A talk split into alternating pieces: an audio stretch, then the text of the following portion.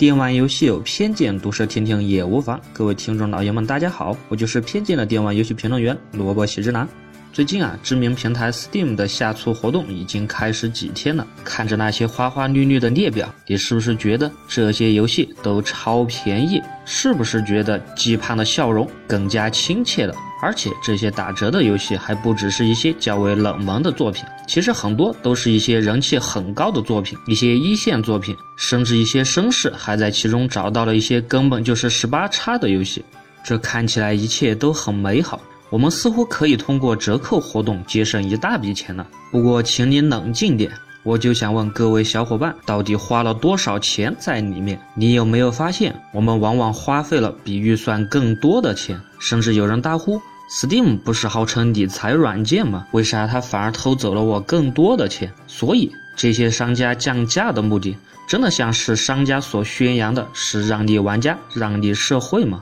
今天就让我们来讨论讨论这个话题。首先我们来研究研究，一般现实中的降价促销它的原因都是什么？其实轻轻的想一想，你就已经知道原因，比如东西老了、过期了、库存卖不动了，或者是有更好质量的产品替代了它，又或者是所谓的江南皮革城倒闭，老板跑了，低价清仓，屠龙宝刀简直就是点击就送。而其实我说的这些常见的原因，他们在游戏行业是行不通的。首先，那些打折的游戏确实有部分是老游戏，这些老游戏的目的就是来做个促销，从而进一步榨取这款游戏的剩余价值。不过其实你有没有发现，它这不就等于是再卖了一遍吗？而且你有见过几个游戏是因为库存积压而降价的？而且就像我开篇所说，那些更多打折的游戏其实都是一些超高人气、超高质量，甚至是时下流行的游戏，根本不是因为它的品质不如人。至于现实中常见的老板跑路，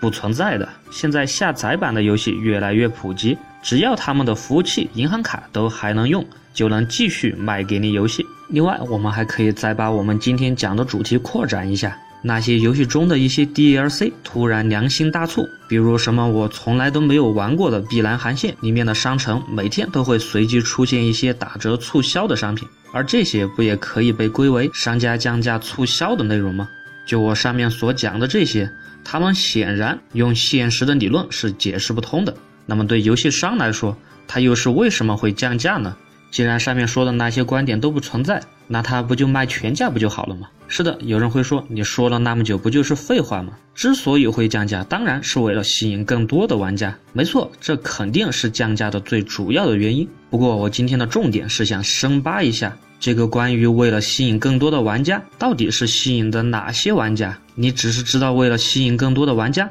其实是不够精确的。很多游戏它本来就有足够的玩家，甚至有些类型还有很多脑残的粉丝。所谓降价促销的对象，游戏商想要吸引的玩家，它并不是针对整个玩家群体，而只是针对玩家其中的一部分。玩家作为消费者，其实可以分为两种类型。第一种就是那些根本就不会在乎你游戏多少钱、有没有打折，出来就会买买买的玩家群体。这类玩家群体可不单有土豪，还有刚才上面所讲的一些脑残的粉丝，比如那些深爱着偶像大师的死宅，不对不对，是忠心的拥护者。还有一类是那些对商品价格高度敏感，他们会因为便宜了 百分之十 就忍不住疯狂购买的玩家。什么？你还说还有一类是不买的玩家？我说的可是消费者。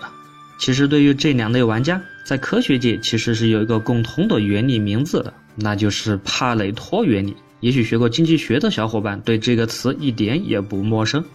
根据这个原理，那种完全不在乎钱多少的玩家，很有可能只会占到整个游戏玩家群体的 百分之二十 左右，而更多 百分之八十 的人会对价格较为敏感。所以对游戏商来说，虽然前面那 百分之二十 的利润非常的可观，不过剩下的那 百分之八十 就算从来都只买你的折扣商品，也毫无疑问是一个不小的市场。针对这后面的 百分之八十， 在经济界也是有一个名词来对它进行定义的，那就是很多人都听过的一个理论名字，那就是长尾理论。而这类消费者必须通过一些特殊的措施才能让他们愿意掏出自己的钱包。而降价促销真正的目的，说的简单点，就是为了吸引这些在尾巴上的边缘玩家。他们中一些就如上面所讲是对价格敏感的，还有一些是对这些游戏只有极少量兴趣，徘徊在要买或者不买的边缘的，还有一些是因为钱的预算不够多的，当然还有一些只是莫名其妙就买了的。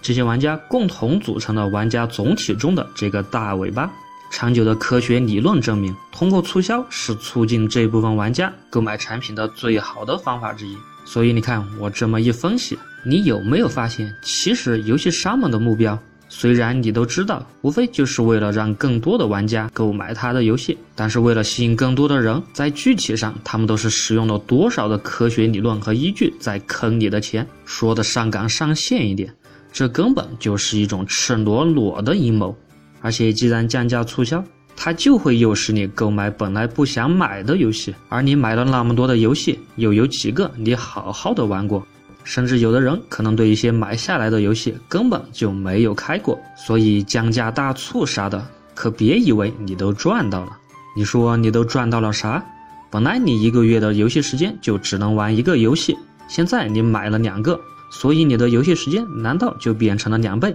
你又赚到了吗？本来你想好好的玩一个游戏，结果你却买了两个甚至更多的游戏，结果你换着玩，最后其中一个甚至忘了剧情到了哪里，你又赚到呢？本来你的预算是一百，结果一个游戏打折成为了六十块，你果断就买了两个，结果就是你又多出了二十块，难道你又赚到了吗？而再看厂家那边，降价促销他们又亏了啥？你说那些线上平台，比如说 Steam， 从它的服务器传输一个复制给你，它又需要多少钱？不过就是需要一点电费吧。而你说实体厂家，那么你又觉得刻录一张光盘加个包装盒，这成本才多少钱？不管从哪一方面看，你其实都没有赚到什么吧。